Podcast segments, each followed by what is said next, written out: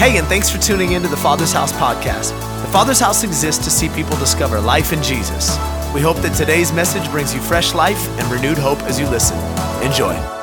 Well, hey, welcome to uh, week two of the campaign we started last week called For the One. And uh, I've, I've already gotten some incredible feedback about this campaign. I think it's going to be absolutely amazing for our church. Uh, if you did not catch last week's service, please just go ahead and hit pause for a moment, and I did it for you in case you didn't do it yourself. And go back and watch last week's because it really will help frame in what we're going to be talking about today. I think if you listen to today without last week, it's going to feel a bit disjointed. But once you understand the heart and the vision and the impetus behind this campaign we're jumping into, it really will frame in what we're going to talk about today. Because for the next three weeks and starting last week, we're talking about this, this heart of God, this heart that He wants to give us to begin to chase after all of those who are not in His house house right now. Uh, I mentioned last week that there's kind of a, a, really depressing statistic in our nation. It says that 35 to 40, uh, 40% of those who called upon the name of Jesus, they were butts in chairs every single Sunday morning at church, hanging out with God, doing their best to serve Him. Uh, according to the stats, they have completely disappeared. They're no longer tuning into church. They're no longer engaging in their faith. They're no longer reading their word. As a result of the last five months of chaos and trauma and all that we've faced, they have just tapped out on Jesus and said, I'm going to go back into my old way of life. And as much as I'd love to tell you that our church is not, uh, you know, not, not a part of that statistic, I would be lying to you. I know that there are so many in our community, or used to be in our community, that are not a part of what's happening right now. And there is nothing that pains my heart more than to know people who used to sit in this auditorium every single Sunday and I knew their story. I knew how God had set them free from drugs and I, I knew how He had rewired their thinking and how they had new hope and new identity in Him. And to see those fall back into their old ways of life is just, it wrecks me as a pastor. But even though it hurts my heart, I know this I know that it hurts God's heart far more. That He longs for those people to be back in His house. And so we've entered into this campaign not to do something to, you know, bolster attendance at the church and make us feel like, okay, everybody's back on the team. We got a big church again. Really because it's the heart of God to see these people back a part of the family. And we called it for the one because that phrase, that three word phrase, comes from a collection of parables in Luke chapter 15 that we started studying last week and we're going to continue studying today and beyond. A story of a lost sheep a lost coin, and a lost son. And these beautiful stories that Jesus tells that really articulate his heart for those that are lost, his heart for those that need to be in the house. And I said last week that we were going to spend two weeks in that first parable on the sheep, and I will live up to my, my promise today. We're going to look at the parable of the lost sheep again. So if you have a Bible, you can open it up to the book of Luke, chapter 15, as we get into the word today, or uh, these scriptures will pop up on your screen. But actually, no, before we go to the word, let's, let's just pray for a moment, shall we? Uh, would you place your hand on your heart as we, as we get in today? Jesus, we ask over these next couple of moments that you would give us your heart. Uh, I, I know that Scripture says that you have the ability to take a heart of stone and to turn it into a heart of flesh, to soften our hearts, to break our hearts for what breaks yours. And Lord, as we get into this today, we begin to uh, talk about, about chasing down some people that need to be in the house, about seeking them and bringing them back into the fold. Would you just bring some names, some faces? Uh, give us the heart of God for those that have found themselves wandering and distant in this season and show us what to do in Jesus' name. And everyone said, Amen. Amen. All right, Luke chapter 15, verse 1. Tax collectors and other notorious sinners often came to listen to Jesus teach. This made the Pharisees and the teachers of religious law complain that he was associating with such sinful people, even eating with them. So Jesus told them a story. If a man has a hundred sheep and one of them gets lost, what will he do? Won't he leave the 99 others in the wilderness and go out and search for the one that is lost until he finds it? And when he has found it, he will joyfully carry it home on his shoulders. When he arrives, he'll call together all of his friends and his neighbors, saying, Rejoice with me, because I have found my lost sheep. In the same way, there is more joy in heaven over one lost sinner who repents and returns to God than over 99 others who are righteous and haven't strayed away. Now, I reminded all of us last week that the purpose for every parable is to provoke a question. Uh, that every time Jesus tells a story, in fact, he always told stories and used parables in his teaching. The purpose of that is for us to ask a very simple question Who am I in this story? Jesus knew that it was hard to receive the whole truth and nothing but the truth. You can't handle the truth. And, and so he, he told these stories so that he could kind of get past that wall where people are like, I'm not ready to receive this. And he could kind of get them to see themselves in the midst of what he was talking about. And so we must ask as we approach these parables, who am I in the story? Uh, my sister was watching the, the sermon last week with her kids, and I have a, a young nephew. How old is Kai? Two years old, three years old, something like that? Somewhere around there. Kai, I know how old you are, and I love you because you're part of my family. Uh, but she said to me, uh, when I asked that question, like, who am I in the story? He laughed at the screen. He's like, you're Uncle Tim. And I'm like, yes, I am Uncle Tim, but not in this story. I'm not Uncle Tim. Uh, the story, as we saw last week, paints a picture of a sheep that has wandered off and the, the answer to that question, who am I in the story last week, was I am that wandering sheep. I am the one that needed this relentless shepherd to chase me down when I didn't know how to get back to God. When I didn't know how to, how to live right, how to serve Him, He chased me down in the middle of my sin, in the middle of my wilderness. In fact, I'm re-preaching right now what I told you to go back and listen to a moment ago, but there's no mountain He won't climb up. There's no shadow He won't light up. He's gonna do whatever it takes to get to His lost sheep. That's, that's, that's what we saw last week. Now, today, I'd like to look at this parable from a slightly different angle, a different vantage point. Today, I want us to consider that perhaps we're not just the lost sheep, but we could also be the seeking shepherd. Now, I know that there's probably some Bible smart theological people watching right now. Bob, I know that you're watching right now. And you're like, actually, Tim, that is incorrect. Only Jesus is the seeking shepherd. And yes, I understand that theologically he is the shepherd. But, but follow me for a moment with this logic because I don't think it's safe to just develop a one sided theology from parables. In fact, we're not allowed to do that according to the laws of hermeneutics. We're supposed to use parables as a means to incite something in us to look at the scriptures from a number of different ways. So, Luke, the, the, the, writer we're studying, was not the only one to record this story or this parable of a lost sheep. There was another one of the gospel writers that recorded this parable, and he includes an introductory sentence, a guy by the name of Matthew, who is a, a rogue, a wandering sheep, a tax collector. But he includes this introductory sentence to this parable that I think is, is rather important. Look what he says in Matthew chapter 18, verse 11. It says, The Son of Man came to seek and to save those who are lost. Then he goes on with the parable if a man has a hundred sheep and one of them wanders away, what will he do? So Matthew recalls when Jesus tells this story, he opens it up with this statement The Son of Man, i.e., Jesus, me, uh, not me, but anyway, you know what I mean. I came to seek and save that which was lost. Now, that is a massively important sentence. As, and the reason that sentence is so important is because it synoptically tells us why Jesus is on the planet. This is his mission statement. If you want to capture the entirety of his ministry into one sentence, here's it right here. He came to seek and save those who were lost. He said, This is why the Father has sent me. He sent me to the planet, to planet Earth, to seek and save those who are lost. Like, well, great, Tim, what does that have to do with me being the seeking shepherd? Well, I'm glad you asked. Because if Jesus said that, consider the other words of Jesus here in the book of John, chapter 20. He says, As the Father has sent me, so I am sending you. You, you mopping up what I'm spilling? You picking up what I'm putting down? See, Jesus said, The Father sent me to the planet so that I could seek and save those who are lost. And then Jesus turns right around he looks at his disciples and he said, This is why the Father sent me, but guess what? The same way he sent me, I am now sending you.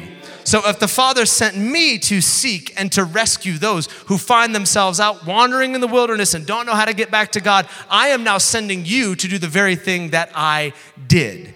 Yes, you were that wandering sheep for a season. Yes, you were out there and you were far off, and I came and I rescued you and I brought you back into the fold. But now that you've been rescued, you don't just sit back and enjoy being a rescued sheep as a part of the 99. You go back out there, and I am sending you to bring some other sheep into my house. That's what I'm calling you to do. As the Father sent me, I'm sending you. Let me say it like this If seeking and saving is what Jesus does, then sending us is how he does it. God always sends people. He always sends someone on his behalf. We are the method to his mission, if you will. Anytime somebody wanders off in the Bible, God sends someone to bring them back in. When Gomer wandered off, he sent Hosea.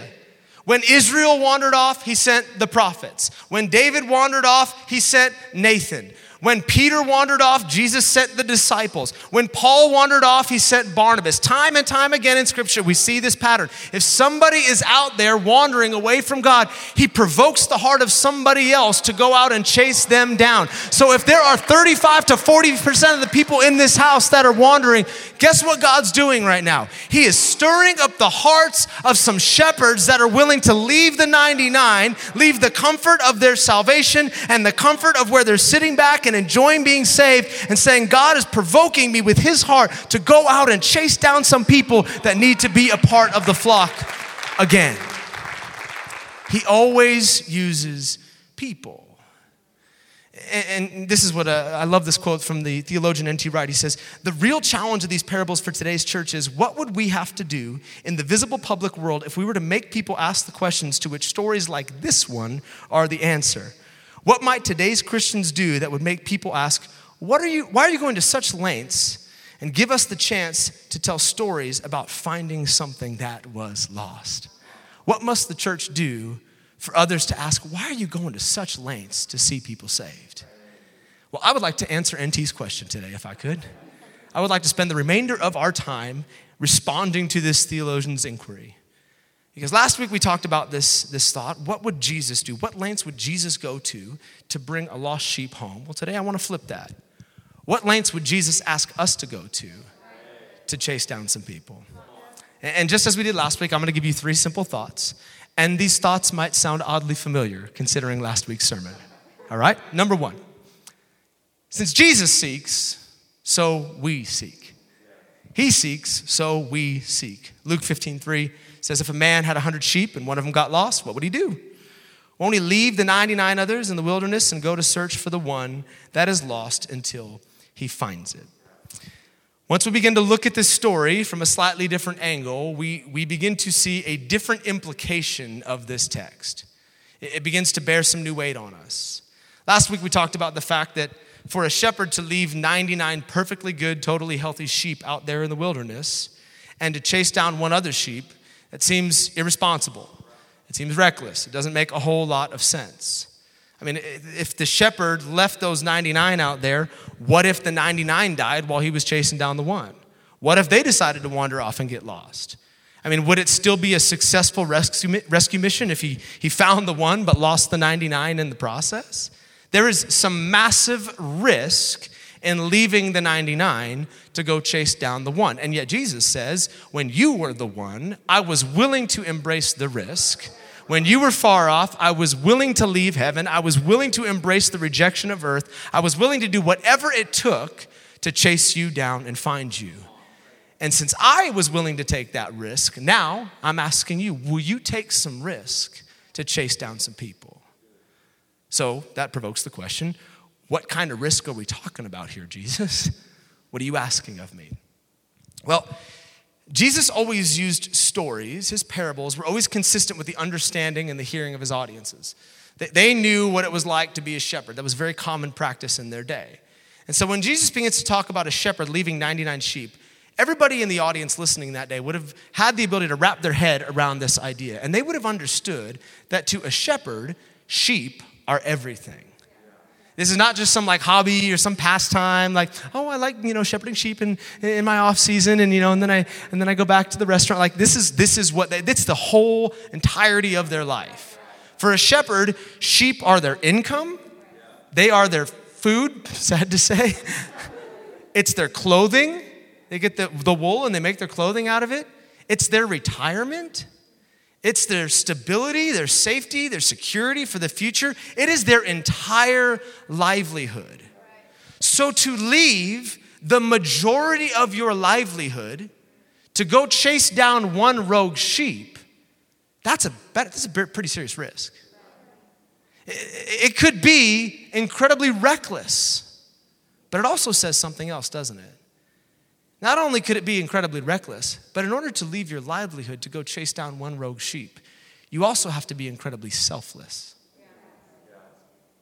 See, only a shepherd who is secondarily concerned about himself would be willing to leave his livelihood and his security and his stability to go chase down a single sheep. So, just as much as this is an invitation to go uh, sheep chasing, it is also an invitation to live an incredibly selfless life. If you're taking notes, I want you to write this down. The greatest enemy of sheep seeking is self seeking. It's really hard to go out there and find some sheep when you're too busy finding yourself. It's really hard to say it like this sheep care when you're obsessed with self care.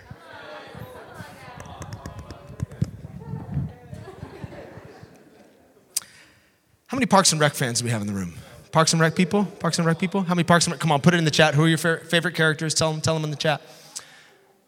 A couple of Parks and Rec characters for you Donna Meagle, Tom Haverford. They have this self proclaimed holiday that they celebrate every single day, every single year called Treat Yourself Day. Y'all know what I'm talking about? Treat Yourself Day.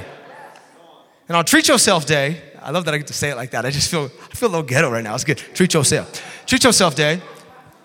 You, you go out and you go shopping at these really extravagant places and you get manicures and pedicures and you know you, you get massages and, and you eat this really expensive food you just do whatever you want to do tom says it like this he said the treat yourself day is the one day a year where i allow myself to think about myself and nobody else. That's the treat yourself day. Now that's that's cute okay? It's cute for a day it's, it's probably good for a week or two. Dare I say recommended, you know? We should all have a certain level of self, self-care and go out and take the vacation and, you know, make sure that you're healthy and you're whole and you're physically, spiritually, emotionally, all of that stuff. In fact, we're going to do a series on it in our small groups in just a couple of weeks where we start talking about our emotional and our spiritual health. It's absolutely imperative. We must be cared for in that regard.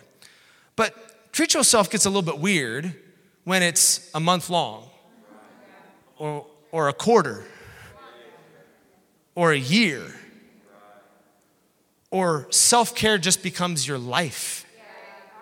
And all you're doing is working on yourself.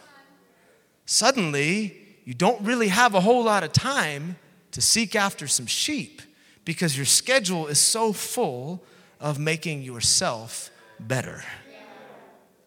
And I know a whole lot of people that are wrapped up in this rat race of self care, thinking that the highest achievement of their life is to become the best version of themselves.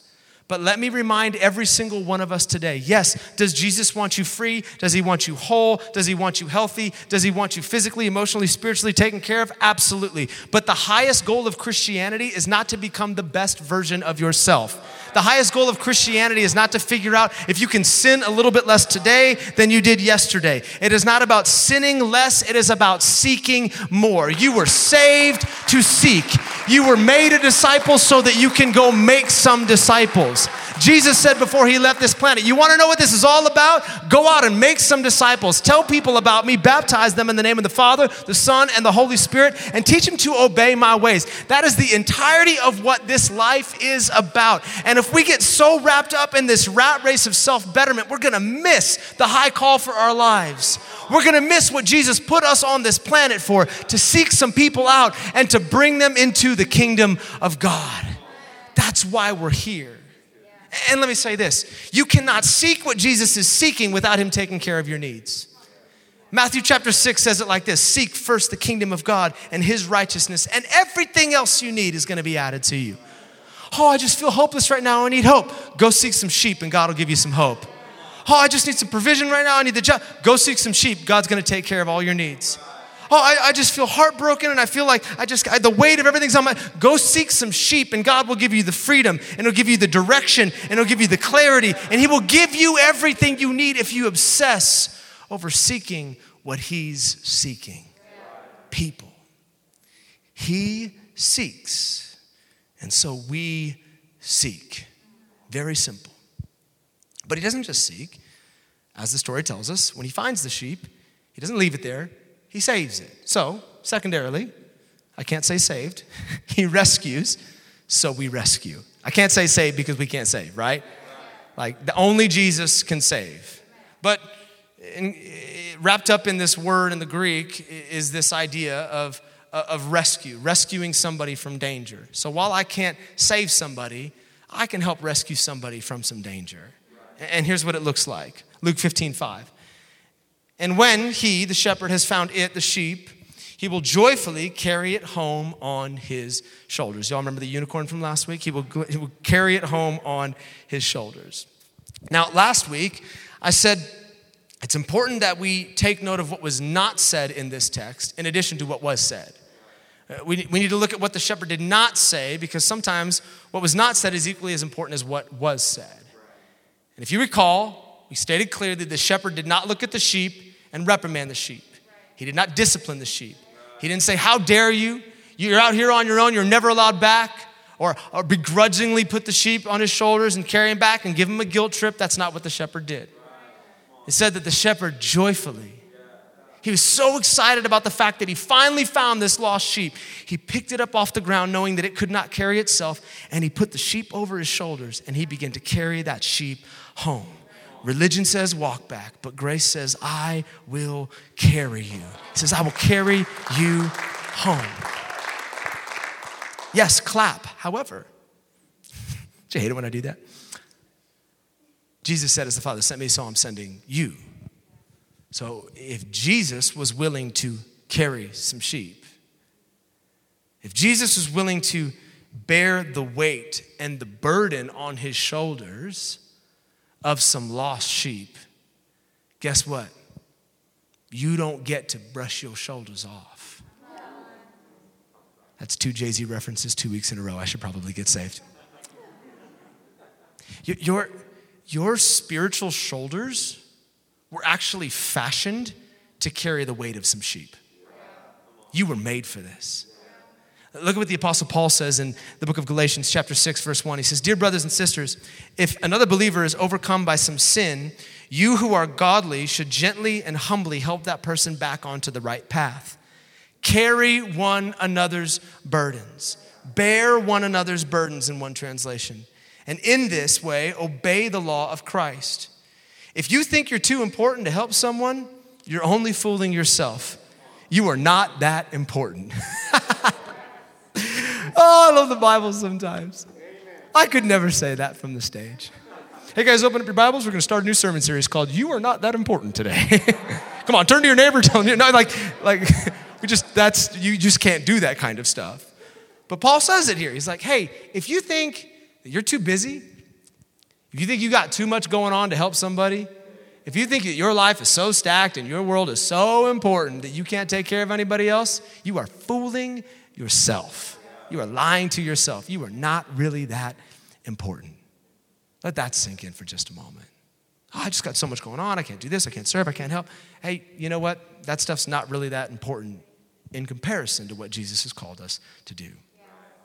We've been called to bear one another's burdens. So let's, let's talk about this practically. What does it look like to bear one another's burdens? Again, write this down if you're taking notes. Burden bearing is shared weight, not dead weight. Burden bearing is shared weight, not dead weight. Let me borrow a couple people. Uh, Dom, let me get you real quick. Anthony, can I have you come up here real quick? Give it up for these two guys as they come to the stage. Come on, come on, come on. By the way, this guy right here uh, just got married a couple of days ago. Hey, he looks really relaxed, that's why. Uh, this guy right here is not married, but he's very attractive. So, we'll call this options for some of you out there, okay? So, burden bearing is shared weight, not dead weight. Um, Dom, will you just lay on the ground real quick and become dead, dead weight for all of us? You do that? All right, easy. there he is. Dead, yeah, go ahead and take a little nap. That'll be great. Now, often I think when we read scriptures like this or we consider like, you know, the, the burdensome nature of other people's lives, we think that bearing someone else's burdens means like carrying them completely. So, Anthony, if you could for just a moment, would you pick Dom up and put him on your shoulders? I think that would be great.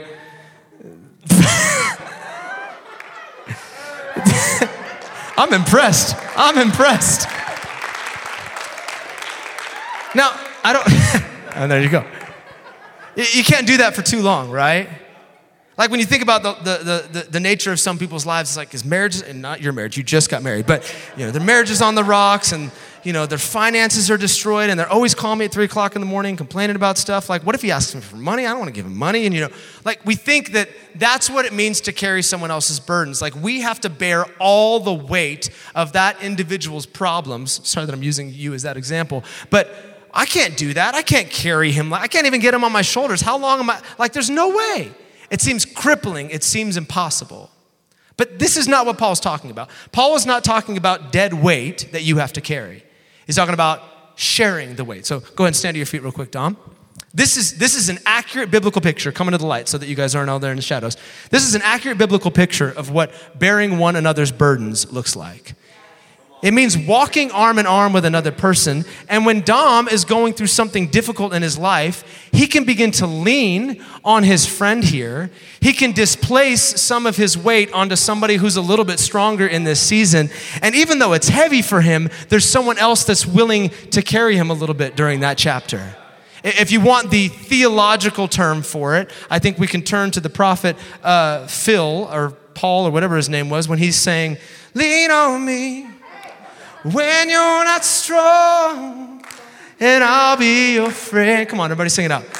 And I'll help you carry on, lean on me. It won't be long until you're gonna need someone to lean on as well. Sorry, they still wanted to sing a little bit in here.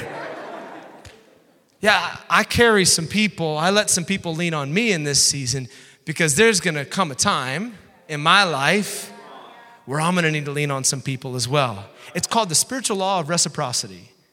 When you become what somebody else needs, it's amazing how God begins to provide for you what you need in those seasons. There's a whole lot of people just sitting around waiting for someone else to carry their burdens. Well, when we allow other people in our life to carry our burdens and we kind of carry a little bit of theirs, suddenly God begins to add other people to our life so that when we're weak, now all of a sudden there's a bunch of us who are walking shoulder and shoulder and we can carry one another's burdens.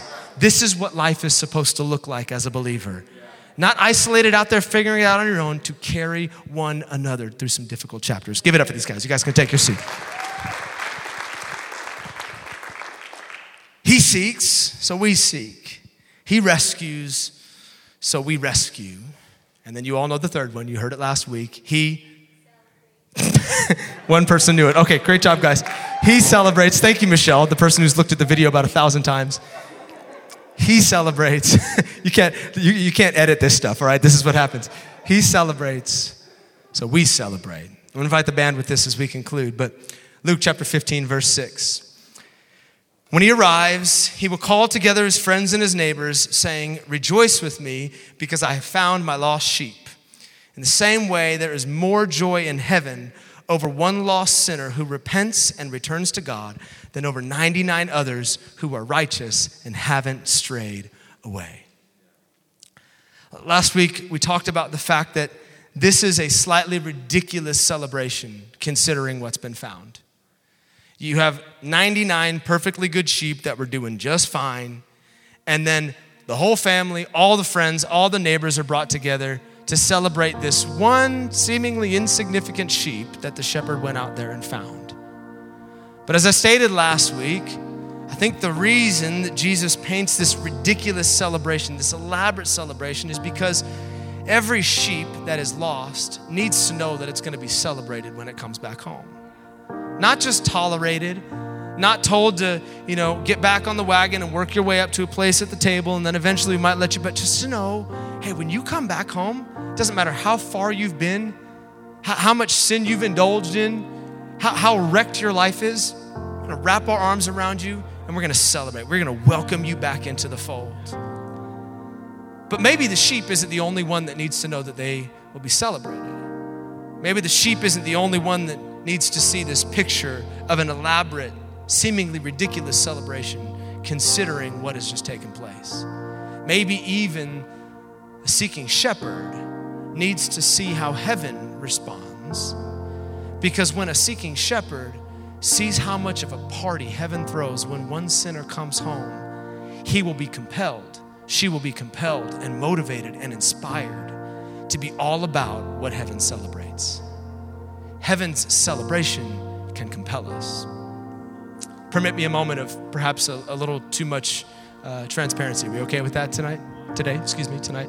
Today? We're recording tonight. Dang, I ruined it. Um, when Robin and I moved to the city years ago to plant this church, uh, we didn't move to San Francisco because there was a whole lot of great stuff to do in the city and a lot of activities and a lot of places to check out, although there is. Uh, we didn't move here because the culinary scene is far superior to the goat pasture that we grew up in, although it is.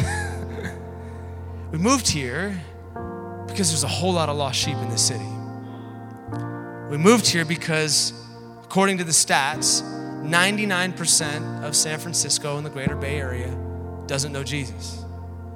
99% have not yet called upon his name. They wouldn't consider themselves believers, and they are on their way to an eternity apart from him. And we knew one day we were going to stand before Jesus, we were going to give an account for our life, and I did not feel comfortable having a conversation with Jesus telling him I knew about that, but I did nothing about it. So we moved here to seek some lost sheep, and our prayer every single day of every single week since we've been here is God, would you send people?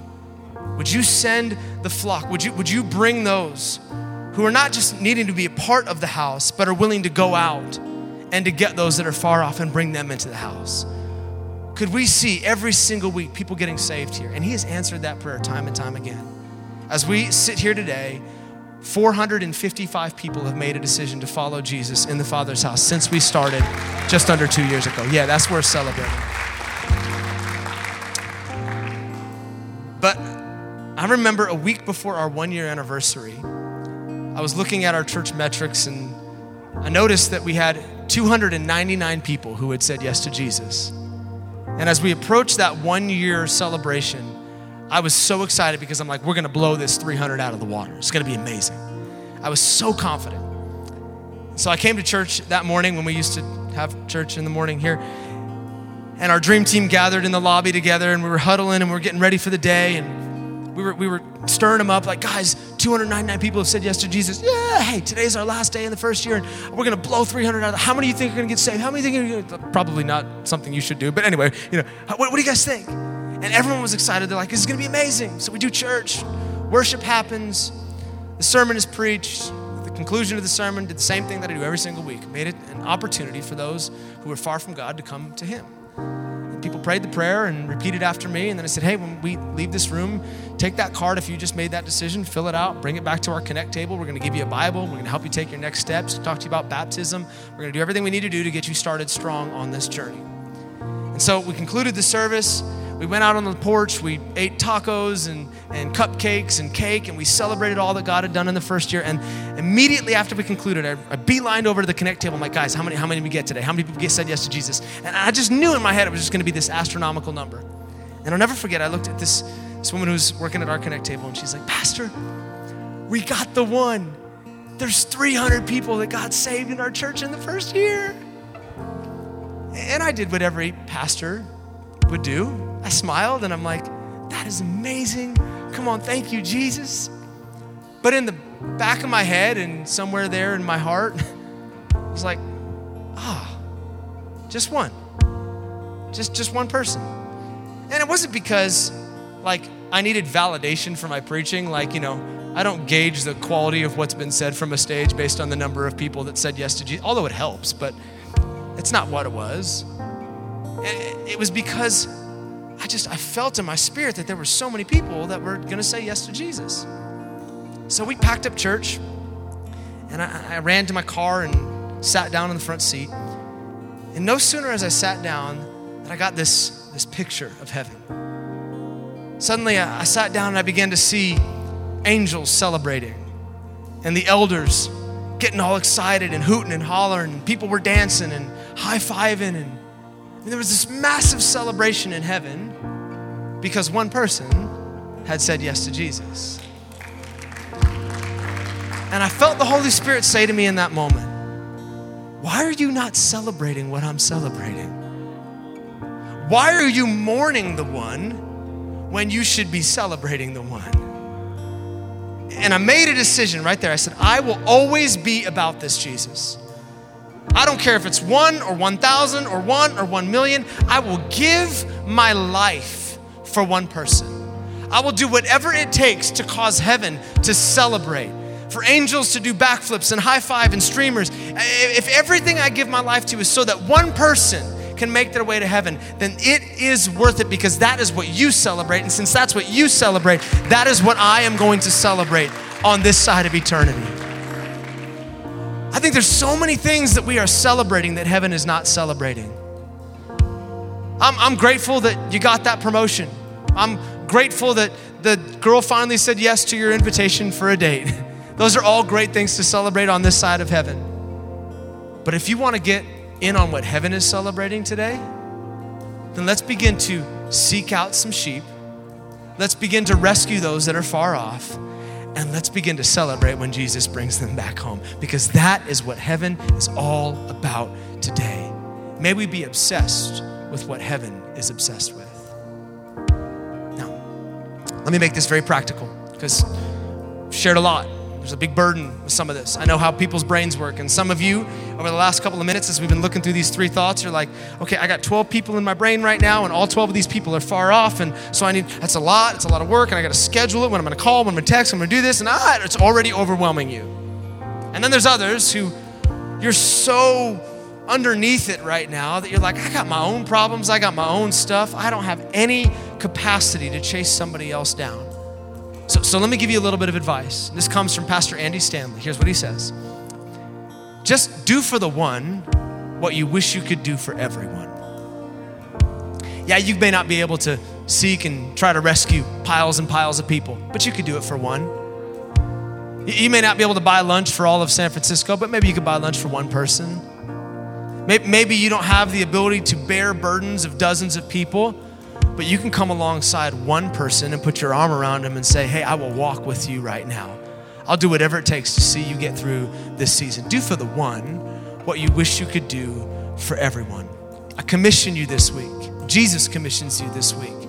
Find one person that needs to be sought out, that needs to be rescued, and that needs to be celebrated. And I guarantee you the grace of God, the anointing of God, the pleasure and the joy of God on your life as you begin to seek that which Jesus is seeking. Amen. Hey, thanks for taking the time to listen to the Father's House podcast. We hope it helped you wherever you're at in your journey. And listen, we want to pray with you if you're going through something right now that's difficult. You can go to our website, tfh.church, and click on the prayer and praise link and tell us how to join you in prayer. Until next time, be blessed.